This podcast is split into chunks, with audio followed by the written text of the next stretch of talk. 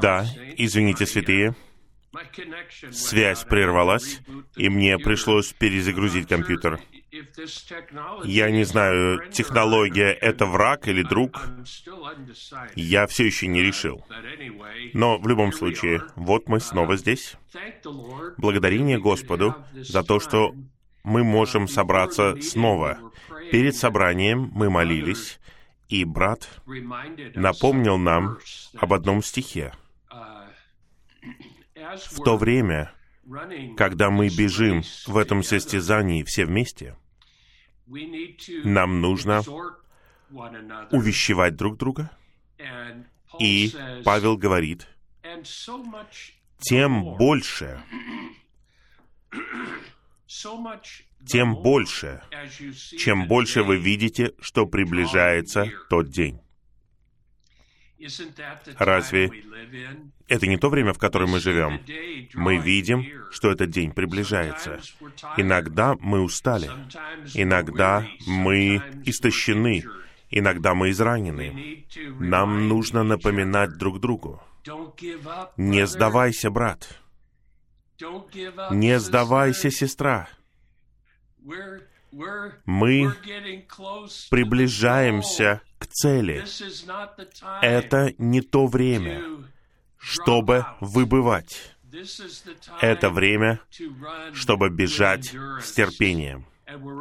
И мы бежим вместе. Мы бежим не в одиночку. Мы не соревнуемся. Мы не соревнуемся друг с другом в этом состязании.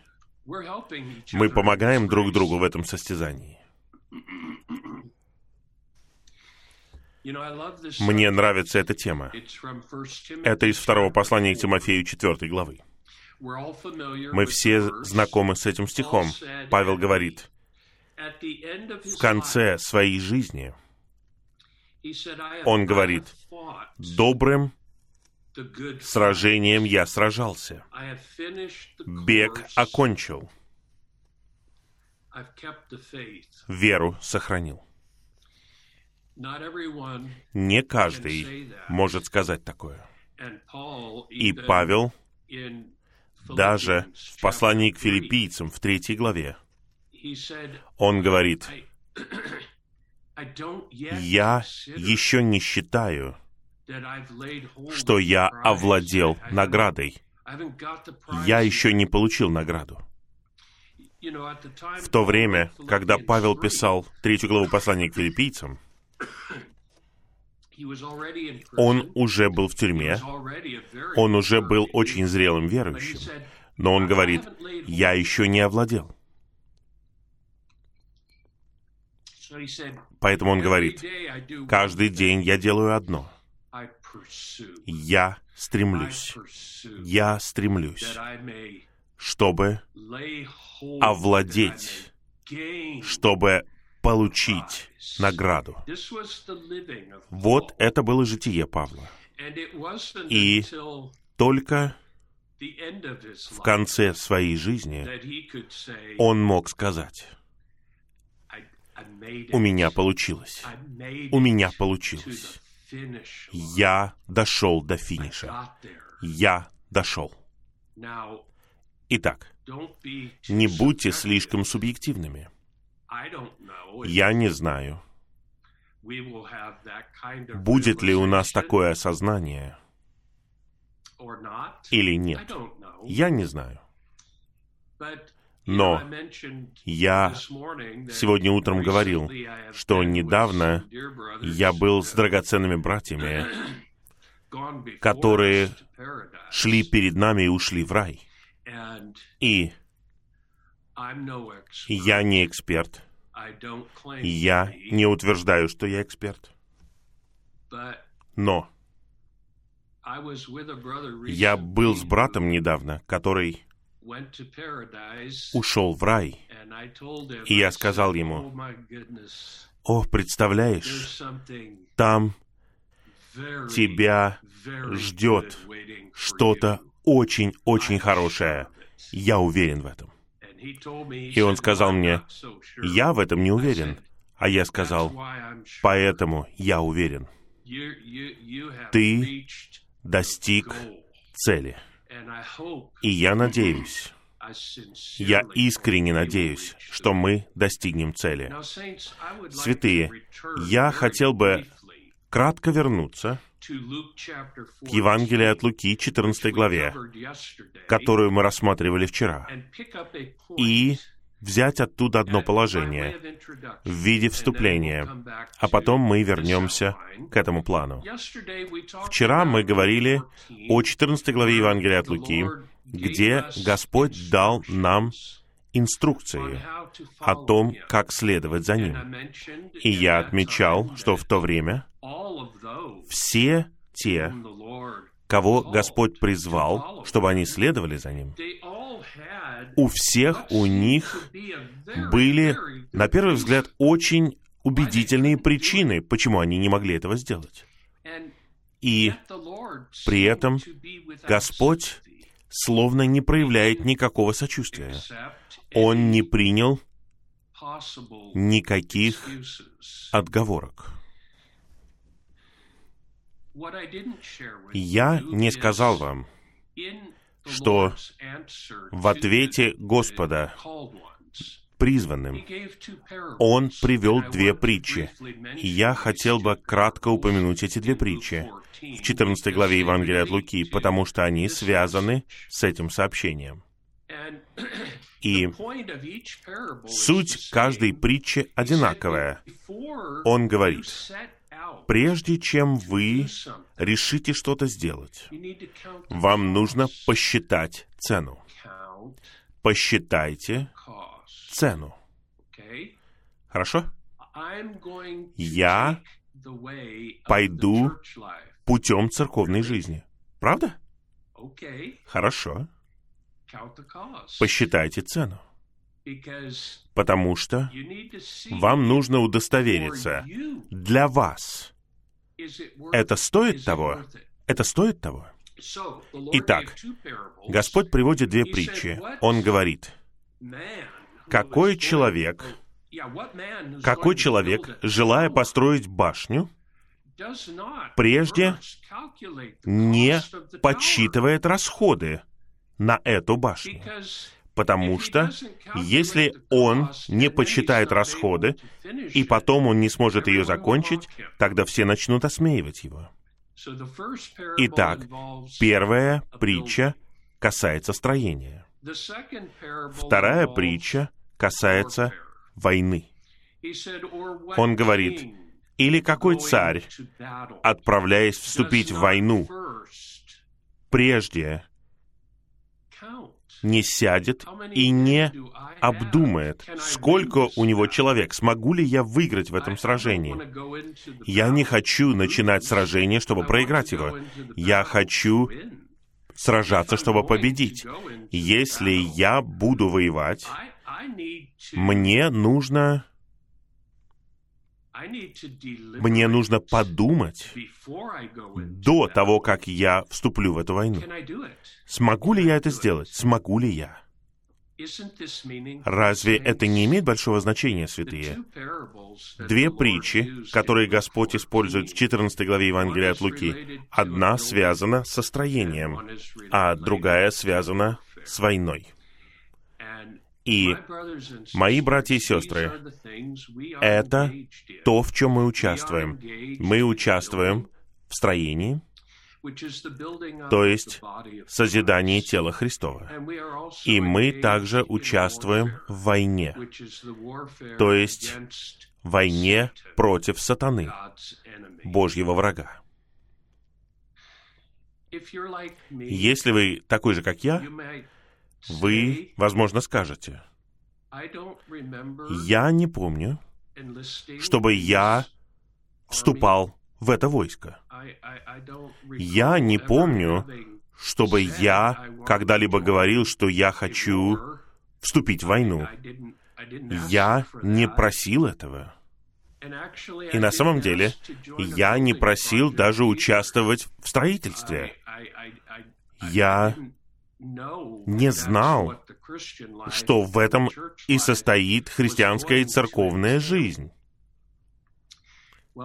Ну, я хочу рассказать вам один стих из Ветхого Завета. В книге Судей, в пятой главе, мы цитируем этот стих из книги Судей. Иногда. Там говорится, в отделениях Рувима были великие исследования сердца. И затем там говорится, что среди отделений Рувима были великие решения в сердце. Помните эти стихи? Мы цитируем их. Однако мы, наверное, не помним контекста. Я хочу напомнить вам контекст. В то время Девора, сестра, была судьей Израиля. Девора. И Девора повела Израиль в войне против Сесары. И еще одна сестра, Яиль, вбила кол в висок Сесары и разгромила его. Итак, если вы почитаете пятую главу книги Судей, вы увидите, что это песнь победы Деворы после победы над Сесарой. Она, она хвалит. И в своей хвале очень-очень интересно. Она перечисляет 12 колен Израиля. Вы обращали внимание на это? Она перечисляет 12 колен. И она называет тех, кто присоединился к сражению. И она хвалит их. И потом она упоминает тех, кто не присоединился к сражению. Она упоминает их. И вот тогда она подходит к Рувиму. И Рувим колебался, присоединиться к этому сражению или нет. Если я присоединюсь к этому сражению, я, возможно, умру. Это война, в конечном итоге, это война. Мне присоединяться или просто остаться дома? Дан остался дома. Может, и мне остаться дома? И потом там говорится, что Рувим проводил исследование в сердце. И потом у них возникли великие решения в сердце. Я верю, дорогие святые, что это исследование сердца и эта решимость в сердце была вот в чем. Я думаю, что Рувим сказал, я пойду. Я пойду. Я буду сражаться в этой войне. Я знаю, что я, может быть, умру. Я знаю это. Но я пойду. Я исследовал сердце, и теперь я принял решение в сердце. Я пойду этим путем. Мне все равно, какая будет цена. Что вы на это скажете? Я говорю не о силе воли, святые. Сила воли ничего не значит. Я говорю о упражнении нашей свободной человеческой воли. Мы должны упражнять свою человеческую волю. Бог не делает этого за нас. Мы должны делать это. Вот что я имею в виду, святые. Простите меня, я говорю откровенно, я признаю это. Святые, нам нужно решить, как мы будем жить своей жизнью. Для чего она? Для чего она? Я люблю свидетельство брата Уитнеса Ли, когда он был молодым человеком. У него было такое исследование в сердце. У него было такое решение в сердце. Он сказал, знаете, если я человек, если я просто человек, я должен быть христианином. Другого пути не существует. Я не могу жить иначе, как человек, кроме как быть христианином. Если я буду жить человеческой жизнью, я должен быть христианином.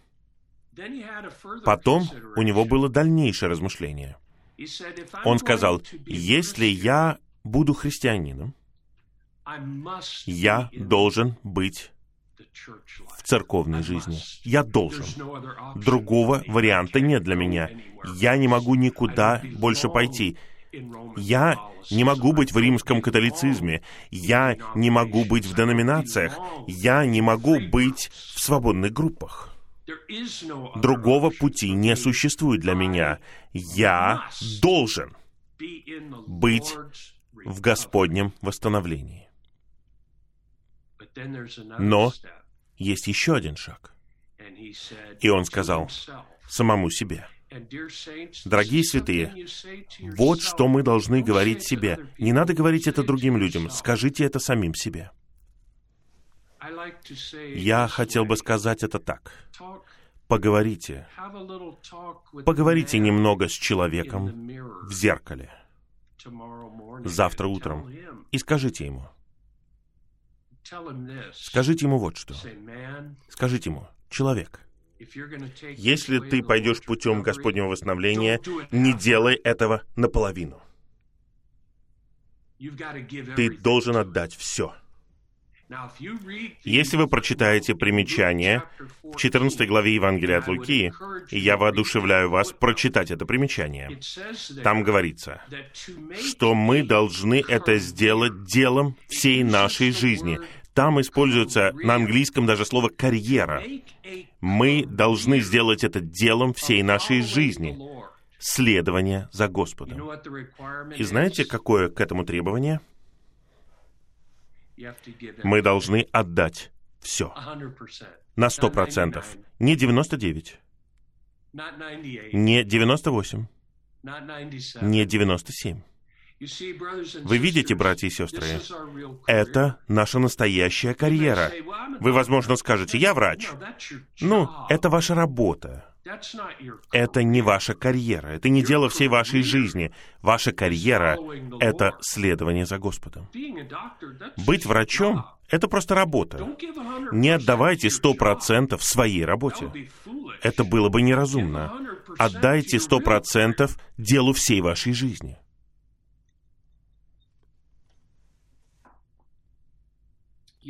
Есть одна интересная вещь в отношении христианской жизни и церковной жизни.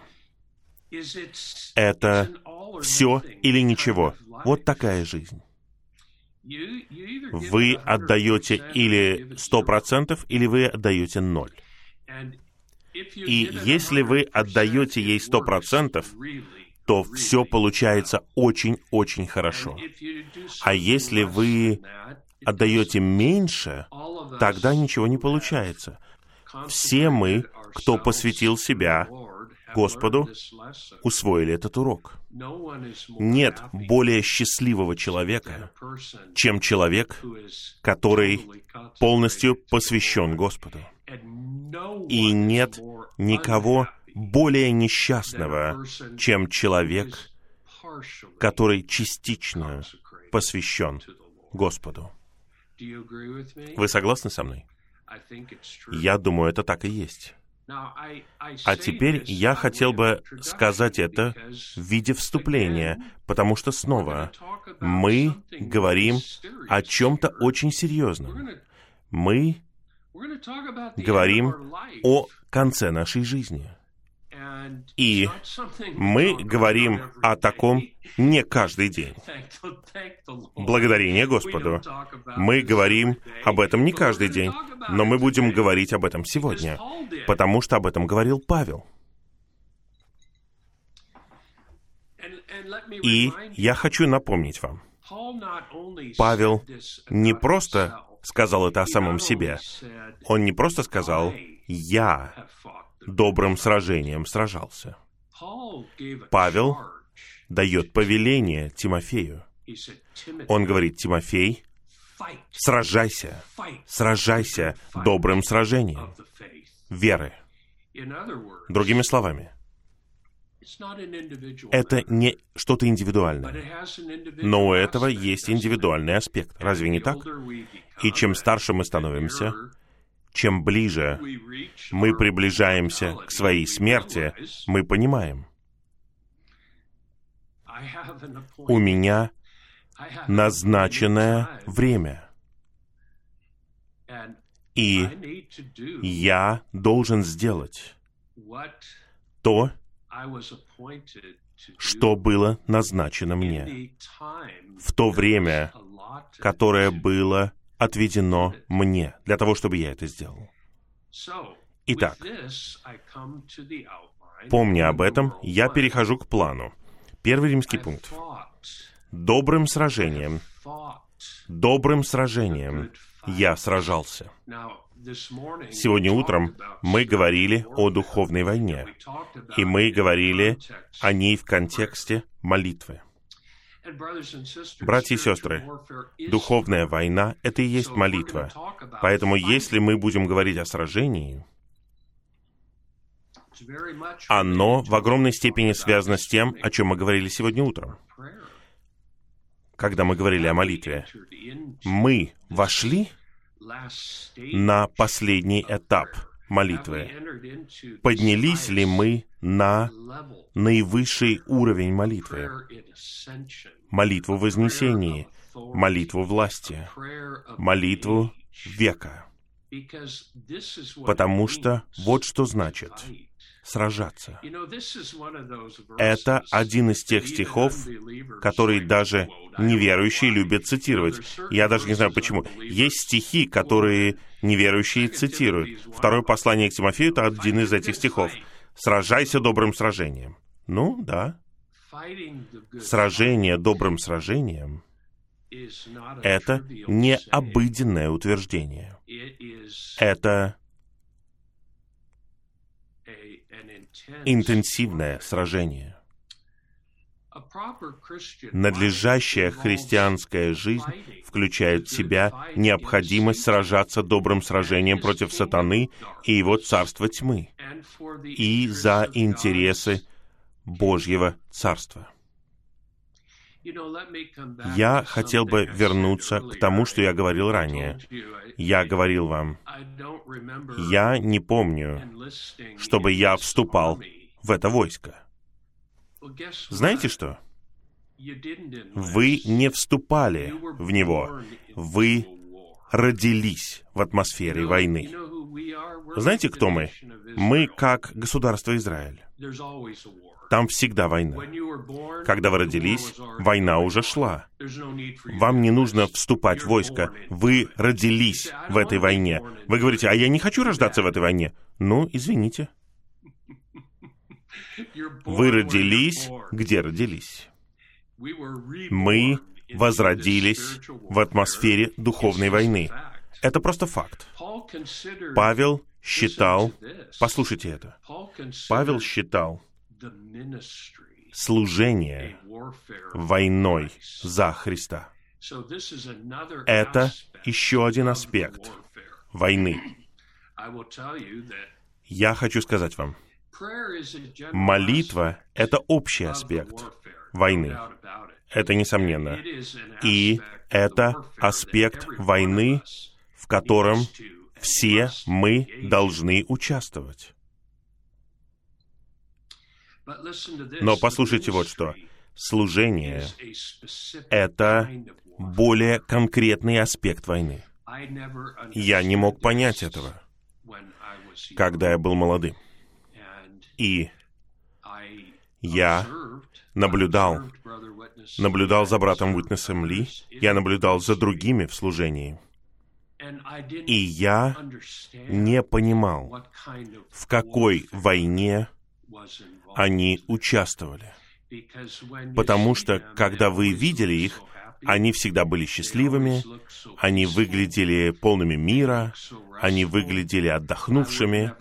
Я даже и подумать не мог, что они участвуют в войне. Но они участвовали в интенсивной войне. Служение — это война. Так же, как священническое служение считалось военной службой, войной. Это означает, что даже наше служение в церкви, святые, наше служение в церкви — это война. Разве нет? Так и есть. Сатана сражается против этого, ему это не нравится. Есть еще один аспект войны. Есть аспект нашей молитвы, есть аспект нашей службы и есть аспект нашего служения. Все это война. Все это война. Пункт В. Это цитата. Никто, служа воинам, не опутывает себя делами этой жизни. Это означает, что для того, чтобы сражаться добрым сражением за интересы Господа на земле, нам нужно освободиться от всех земных пут. Это та же самая мысль, что и 14 глава Евангелия от Луки, разве нет? Вы не можете сражаться в сражении в полсилы, если только вы не хотите проиграть. Если вы начинаете сражаться, не надо отдавать 50%. Вам нужно сражаться всем, что у вас есть. В противном случае вы гарантированно проиграете. Это мысль, которая содержится здесь. Мы служим воинами. У других людей есть время делать все, что угодно. У них есть время. У них есть время предаваться разным развлечениям, отдыхам. Извините, у меня просто нет времени. Знаете почему? Я участвую в войне. Я участвую в войне. У меня нет времени заниматься чем-либо еще. Разве не это вы сказали бы, если бы вы участвовали в войне? Бомбы взрываются, ракеты летают, пули свистят. А вы что скажете? Ну, давайте просто замечательно поиграем. Вот в то-то и то-то. Нет. Вы скажете, послушайте, мы в войне. У меня нет времени делать что-либо еще. Я могу только сражаться. Здесь такая вот мысль. Павел повелел Тимофею, своему верному соработнику, сражаться против иных учений. Ага. Теперь мы подходим к еще одному аспекту войны. И Братья и сестры, я надеюсь, что вы понимаете, я надеюсь, вы осознаете, что разные учения являются оружием, которое использует сатана. Это оружие. Это не просто небольшие ошибки. Это не просто маленькие заблуждения. Нет, нет, нет, нет, нет. Разные учения, ветры учений, которые приносит враг в церковную жизнь, это оружие. Они не обязательно являются еретическими, согласно первому посланию Тимофея 1.4. Это просто что-то иное. Возможно, это что-то основанное на Писании. Если бы они не были основаны на Писании, наверное, никто бы их не слушал. Итак, по определению, это не просто ошибочные учения, не просто еретические учения. Это иные учения иные, они отличаются от чего? Они отличаются от одного служения. Они отличаются от Божьего домостроительства. Вы когда-нибудь осознавали, что иные учения — это оружие сатаны, против которых необходимо сражаться? Простите меня, что я должен быть верен бремени Господа внутри меня. Я в восстановлении 45 лет. Я слышал много разных учений. Иногда они повторяют сами себя. В 1980-х годах, в конце 80-х годов, был бунт, я не знаю, как иначе его назвать, был бунт, было отступление нескольких соработников от служения. И один из этих соработников принес иное учение, и его учение было взято из братьев. Я говорил вам раньше, что братья были очень хорошими, но только до определенной степени. Только до определенной степени. Когда дело дошло до церковной жизни, они ее не увидели, не увидели ее. И один знаменитый учитель среди братьев, его звали Джордж Ланг, он учил тому, что поместные церкви являются полностью автономными. Это ужасно. Библия никогда не учит такому. Это очень-очень организационная мысль, которая не принимает во внимание жизнь тела или что-то органическое. Но вот чему учил Джордж Ланг. И в конце 80-х годов, когда некоторые братья взбунтовались, представляете, что они сделали? Они купили книгу Джорджа Ланга и начали учить тому, что поместные церкви должны быть автономными. Безумие. Брат Ли помог нам в то время. Он сказал, нет, это иное учение.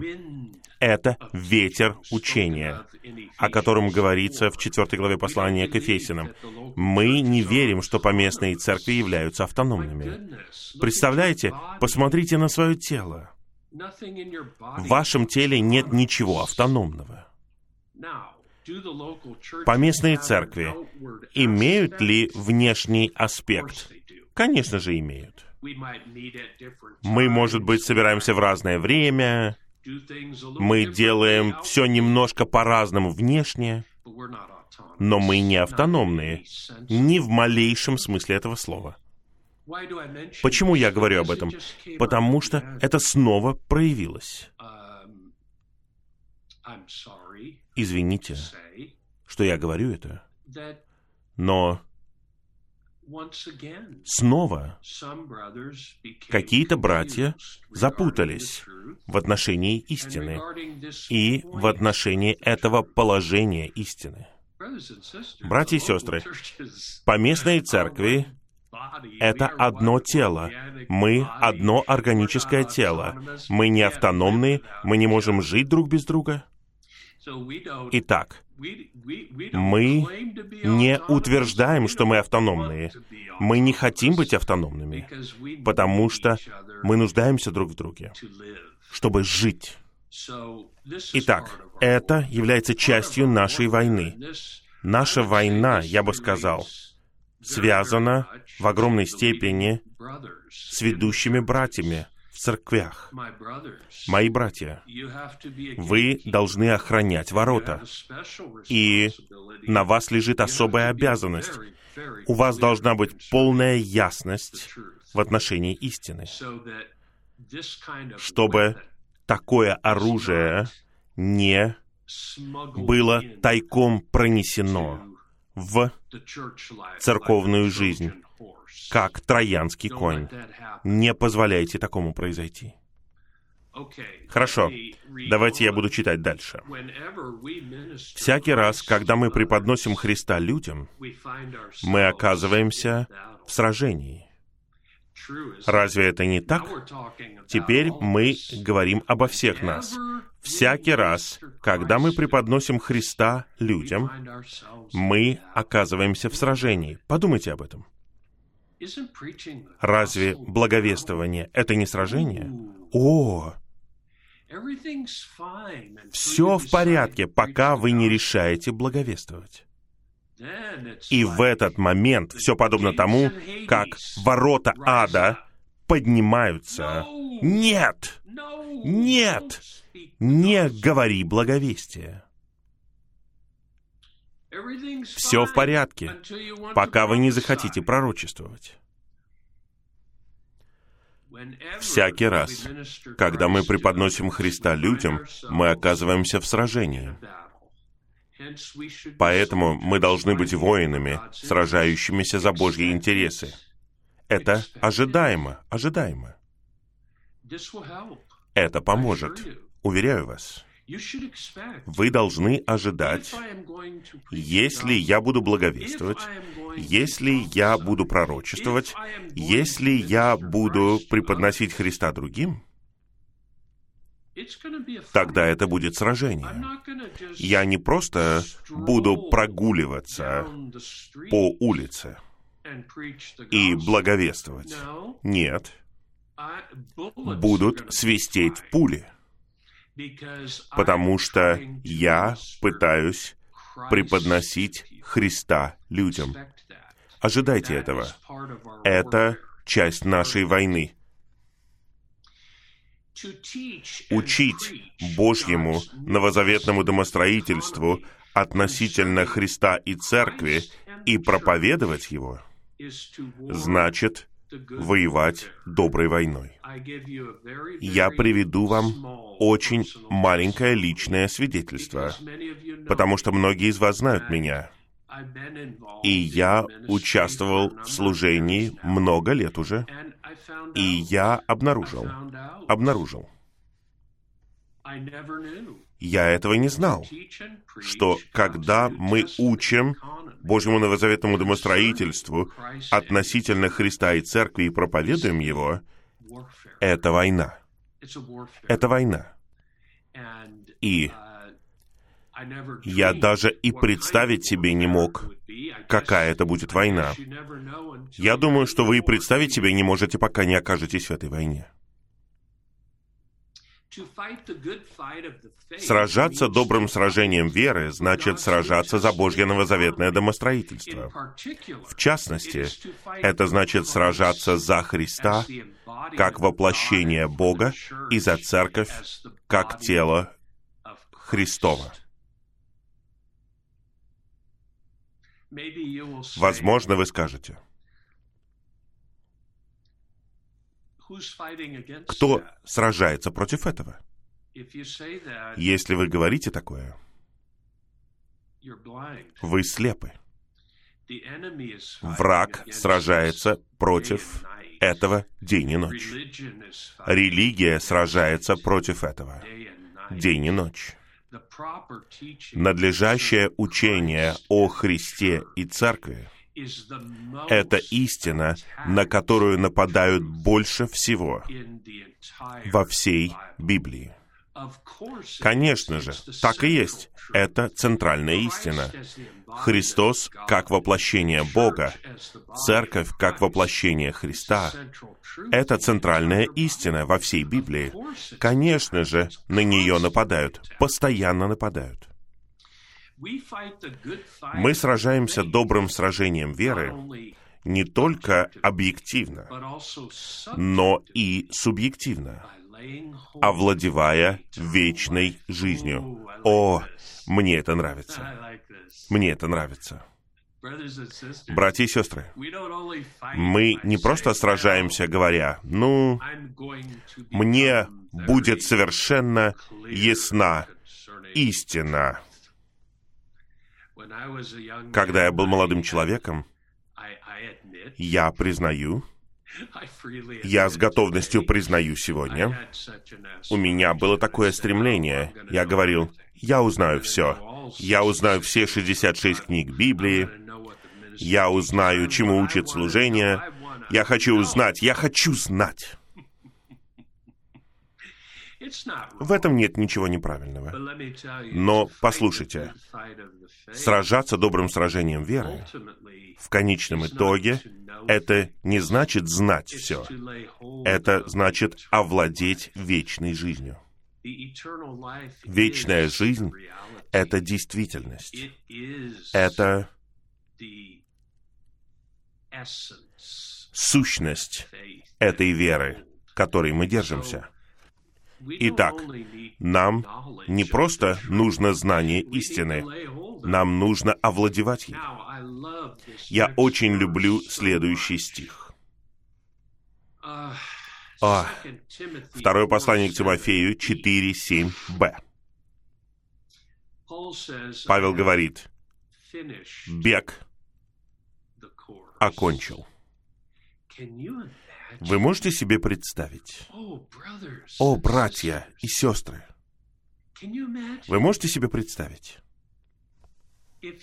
Вот вы приходите в гости к одному из братьев, и он говорит вам, ну, я окончил бег.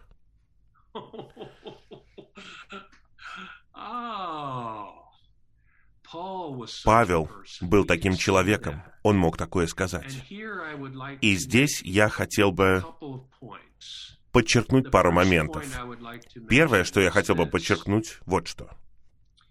У всех нас есть бег, назначенный нам Господом.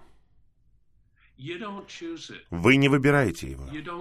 Вы его не выбираете. Картина такова. Картина — это человеческая жизнь. Вы не выбирали, в какой семье вы родитесь. Разве нет? Вы не выбирали, в каком штате вы родитесь. Вы не выбирали, в какой стране вы родитесь. Вы не выбирали, в каком году вы родитесь. На самом деле, вы ничего не выбирали. Все это было назначено вам. Вы не выбирали, какого цвета у вас будут волосы. Вы не выбирали ничего из этого. Это картина. В христианской жизни мы не выбираем свой бег.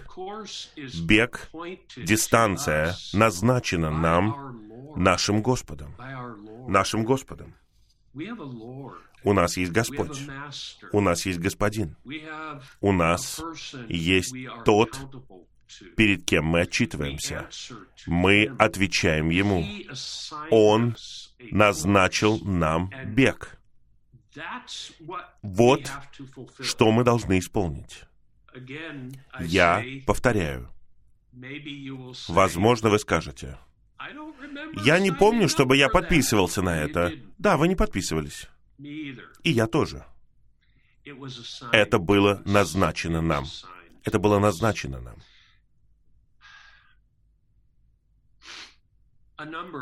Несколько лет назад Одна дорогая молодая сестра в моей местности умерла в возрасте 30 лет. И это была трагедия. Ей было 30 лет. Она служила Господу полное время. Она была помолвлена и собиралась выйти замуж. И внезапно у нее обнаружили рак легких четвертой стадии. Через несколько недель она умерла. Я знал эту сестру со дня ее рождения. Я был учителем на ее детских собраниях. Я служил полное время с ней в студгородке. И я пытался сказать что-то на собрании ее памяти. И я просто не знал, что сказать. Я просто не знал, что сказать. Поэтому я пообщался со старшим братом, который был намного старше. Благодарение Богу у нас есть старшие братья. Я пообщался с братом, который был намного старше, и сказал ему, брат, я понятия не имею, что говорить.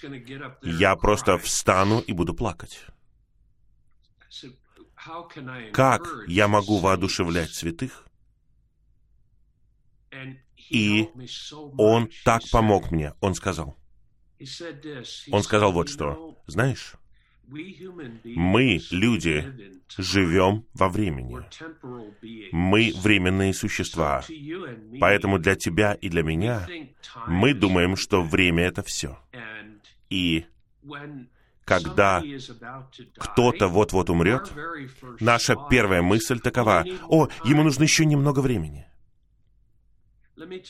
Позвольте сказать вам, это очень природная мысль. Кто говорит, что им нужно больше времени? Вы?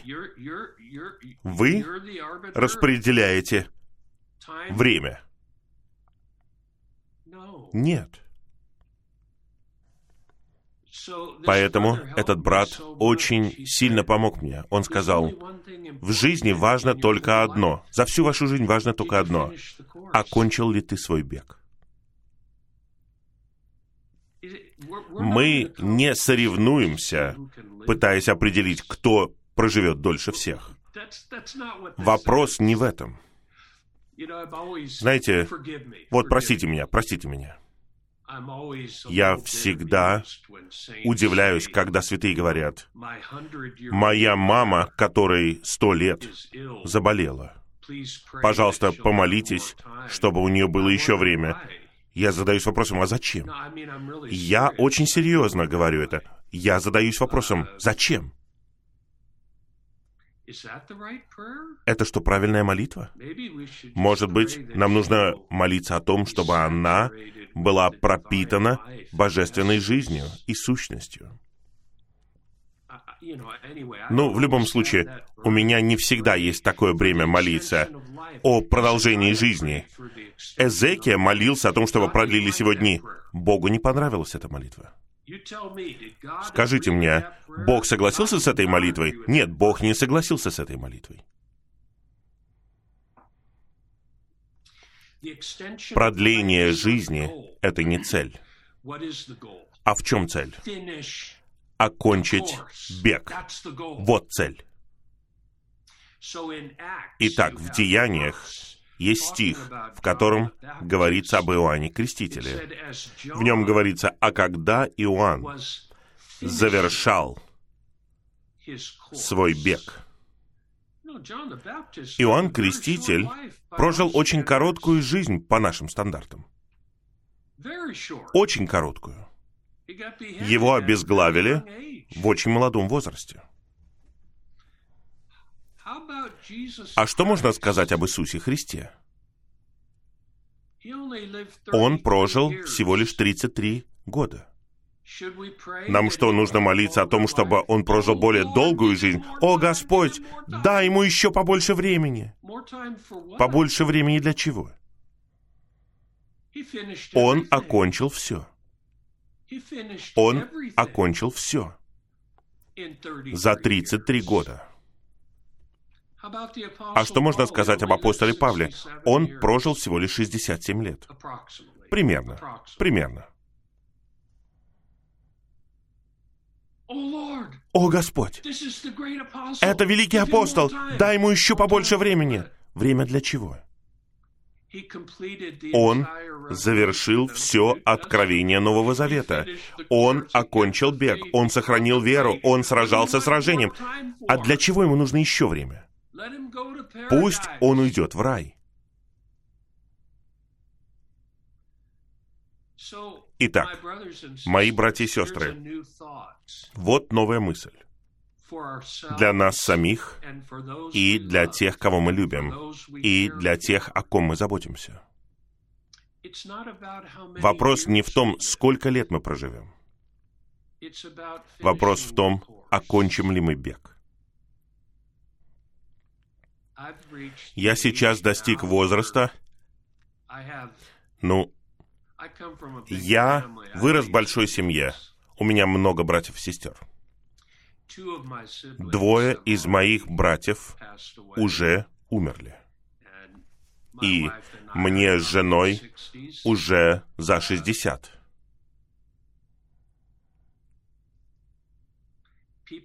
Люди часто говорят мне, даже моя жена, люди часто говорят мне, «О, заботься о себе, заботься о себе».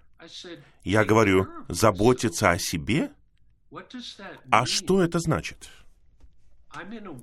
Я в войне, я сражаюсь. Я отдал этому все, что у меня есть. Я не беспокоюсь. Извините, но меня это не беспокоит. Меня это не беспокоит. Сколько лет я проживу? Меня беспокоит только одно. Окончу ли я? Окончу ли я свой бег? Здесь я хотел бы порекомендовать вам чудесный отрывок из служения.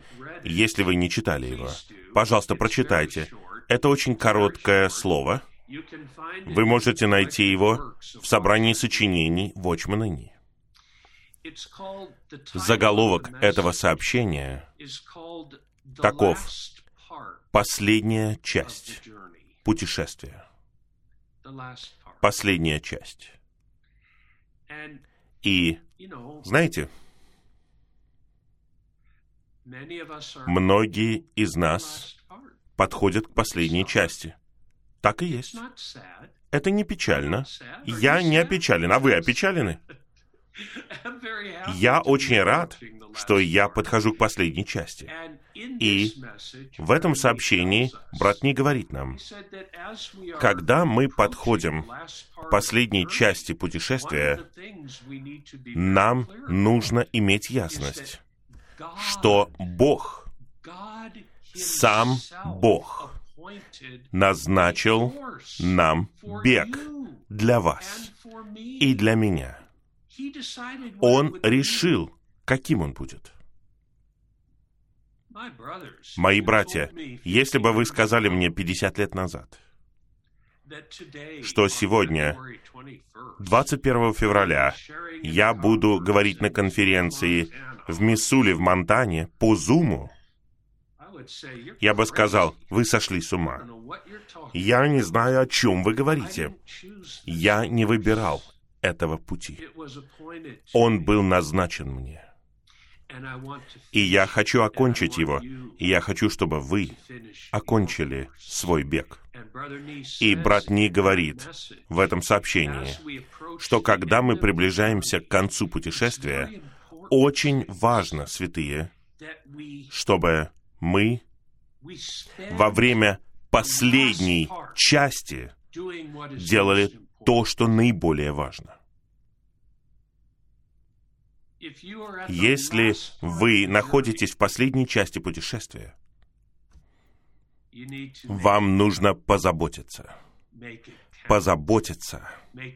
Позаботиться о Божьем домостроительстве. Позаботиться о Христе и Церкви. Позаботиться о завершении века.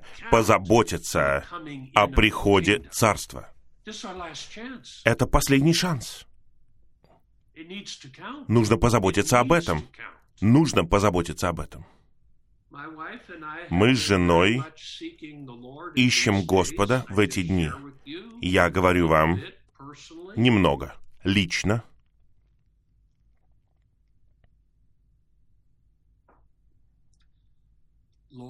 Господь, как и где я проведу последнюю часть путешествия? Я не знаю. Может быть, я там, где я должен быть. Возможно, и так. Может быть, нет. И я думаю, мы все должны искать Господа и говорить, Господь, по мере того, как приближается конец этого века, по мере того, как приближается завершение века, и по мере того, как приближается конец моего бега, нахожусь ли я там, где ты хочешь меня видеть? Делаю ли я то, что ты предназначил мне? Я не хочу терять впустую драгоценные последние мгновения моей жизни. Я не хочу потратить их впустую. А теперь я хочу сказать вам, я закончу примерно через минуту, я хочу привести вам два свидетельства. Я снова извиняюсь заранее. Я не хочу говорить мрачно, но я хочу говорить серьезно. Я хочу рассказать вам историю двух братьев, которых я очень-очень хорошо знал. Я служил с обоими этими братьями многие годы. Оба они ушли к Господу. К одному из них я пришел в больницу. Это было несколько лет назад. И он был серьезно болен, и было ясно, что он не выживет.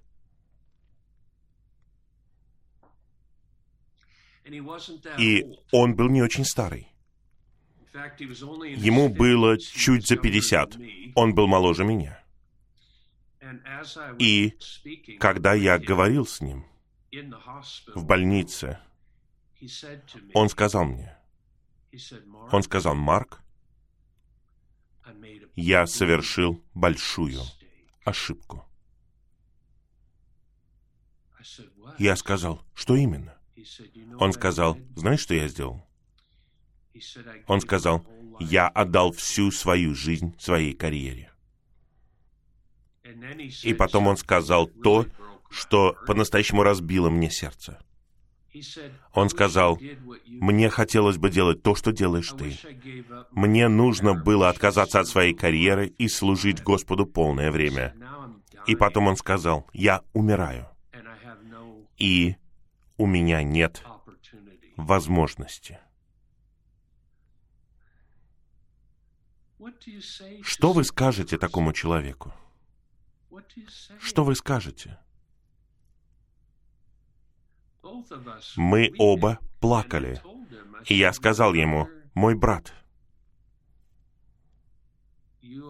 ты в Господе.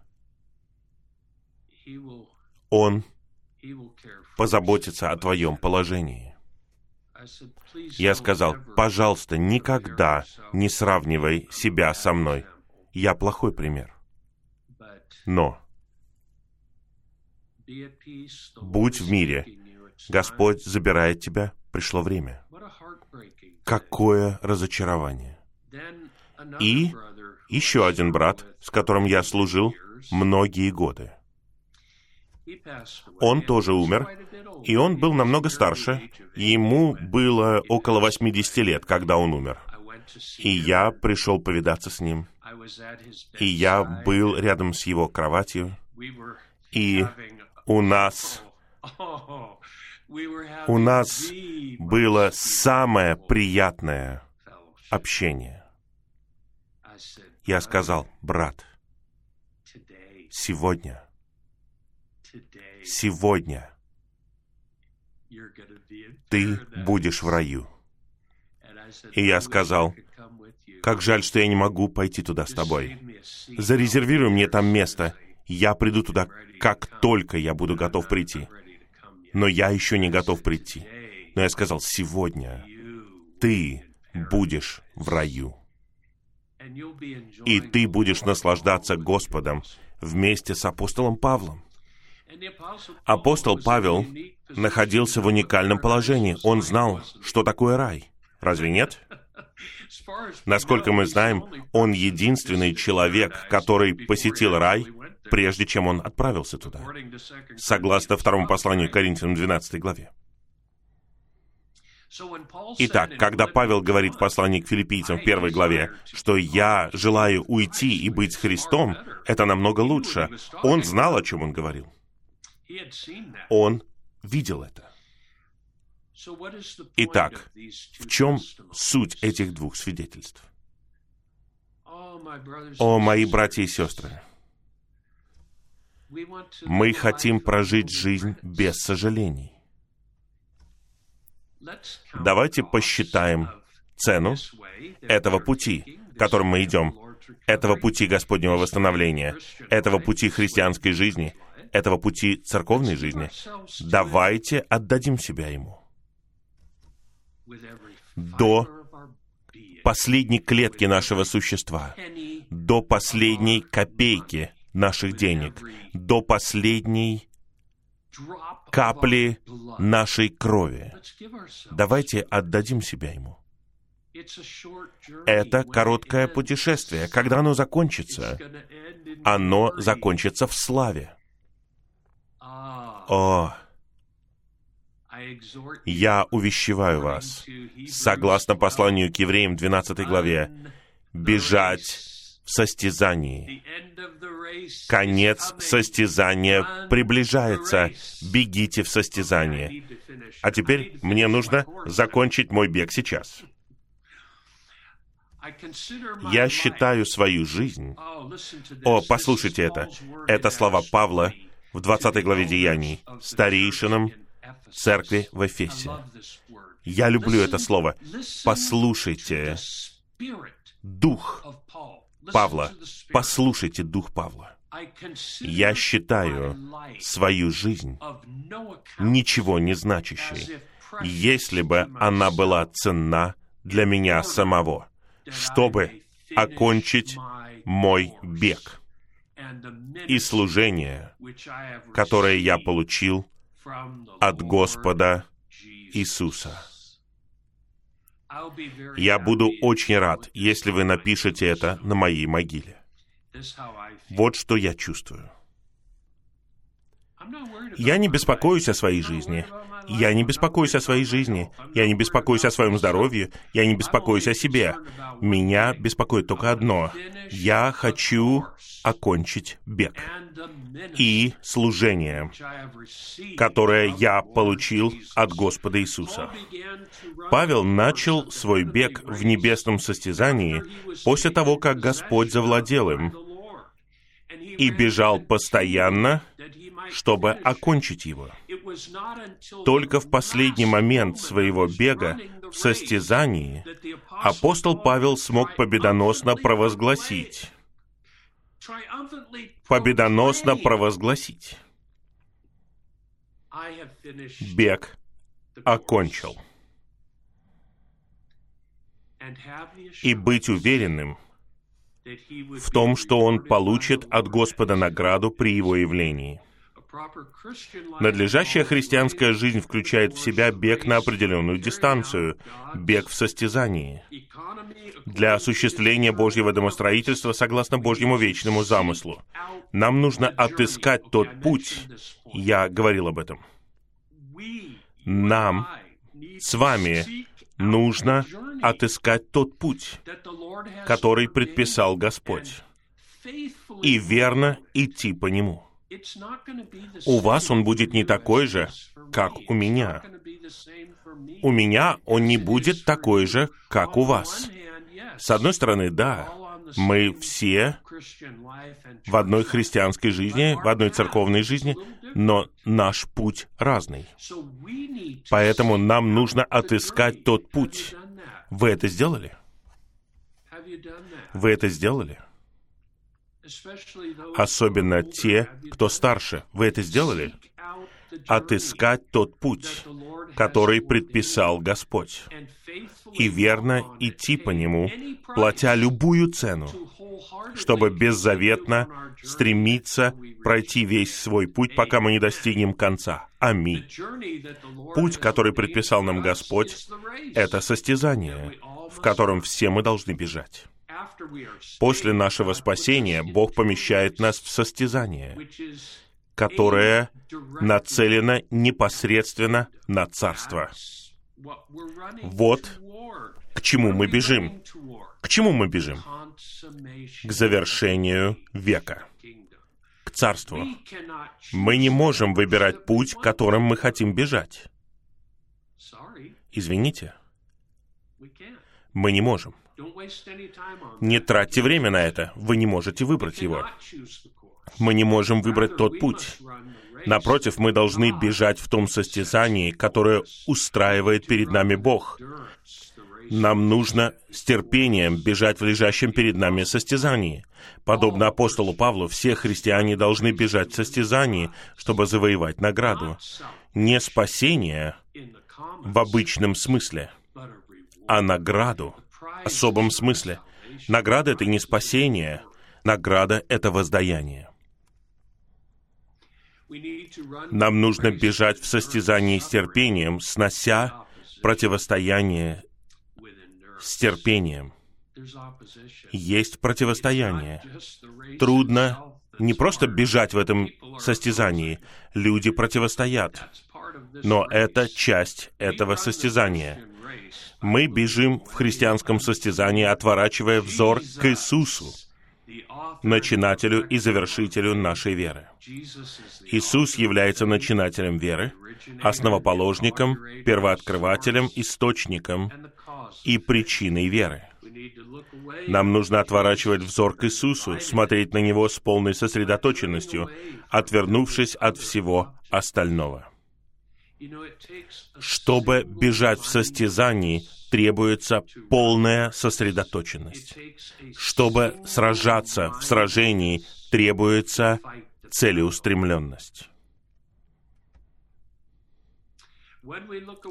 Когда мы отворачиваем взор к Иисусу, Он, как животворящий Дух, наполняет нас собой, своим элементом веры. Это и есть вера. Иисус является завершителем веры. Помните, мы говорили о вере. Разве нет? Вера — это единственное требование. И вера позволит нам побеждать. Аллилуйя! Иисус — это начинатель и завершитель нашей веры. Он это сделает. Как тот, кто делает веру совершенной, Господь Иисус постоянно переливает себя в нас как элемент веры и способность верить. Когда мы отворачиваем взор к Нему, Он преподносит нам небо, жизнь и силу, переливая в нас все, чем Он является, и наполняя нас всем этим, чтобы мы могли бежать в небесном состязании и жить небесной жизнью на земле. По мере того, как мы будем постоянно отворачивать взор к Нему, Он сделает законченной и совершенной веру, которая нужна нам, чтобы бежать в небесном состязании. Он завершит ее, закончит ее. Наша работа не в том, чтобы завершить ее. Наша работа в том, чтобы отворачивать взор к Нему, завершителю. А теперь самый последний пункт, и я буду говорить кратко по этому пункту. Я говорил об этом ранее сегодня.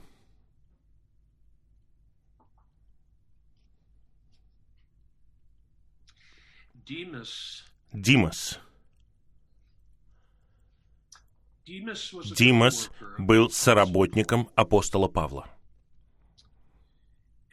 И что касается Димаса, Павел сказал, Димас покинул меня,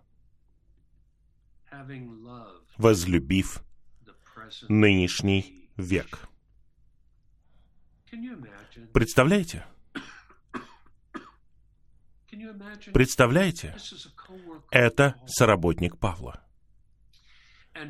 И Павел противопоставляет это самому себе. Павел не возлюбил нынешний век. Знаете, что возлюбил Павел? Он возлюбил явление Господа. А что любим мы? Любим ли мы нынешний век, или мы любим явление Господа? Не будьте уверены. Я раньше думал, я раньше думал, когда я был моложе, я думал, что соработники как Супермен. Я думал, они как супергерои. Они никогда не падают. Они как Супермен и Бэтмен. Они никогда не упадут. Ну, некоторые даже любят мир.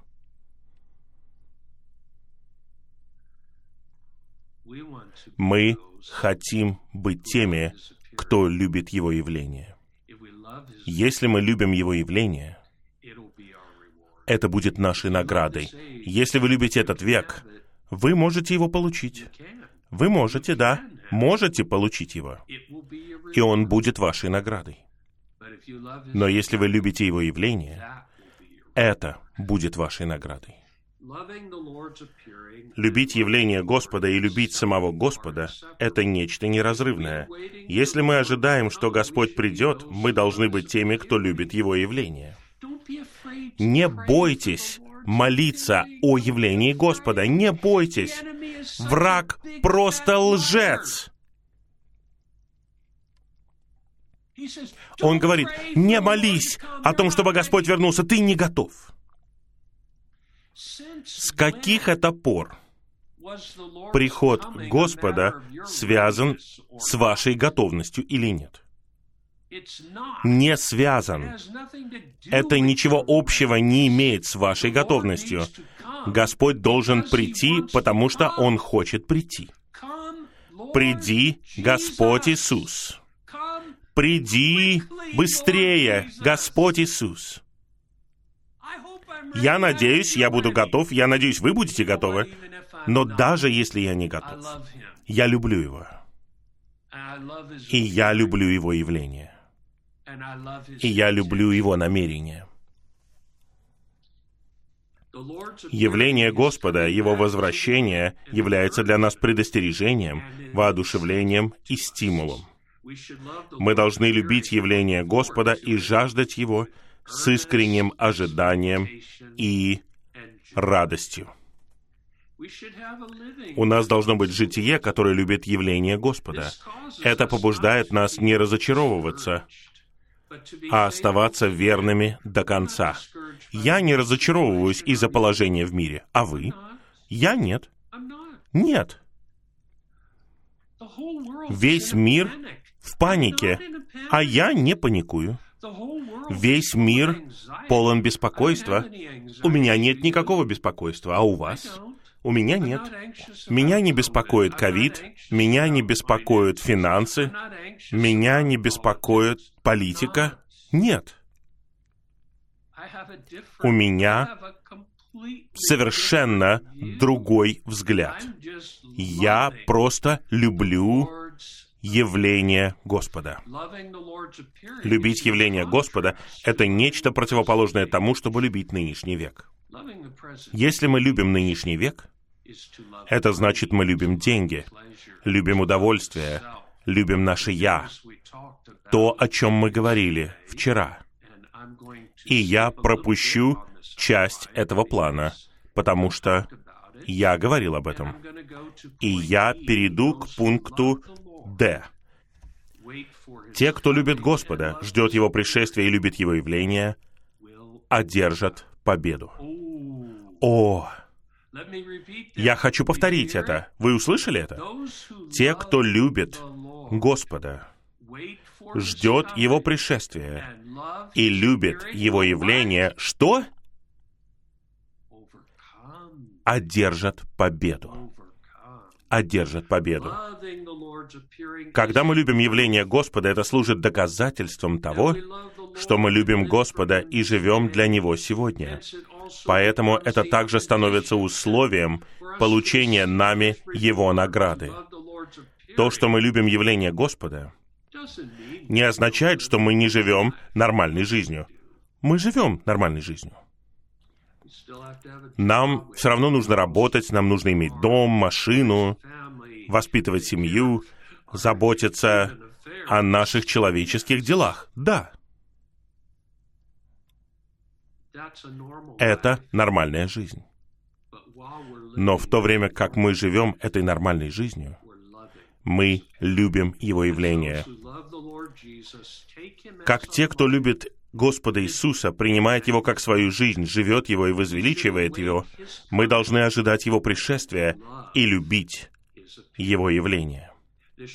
Это должно быть нашим сердечным желанием и нашим житием, так как мы надеемся войти в Его радость,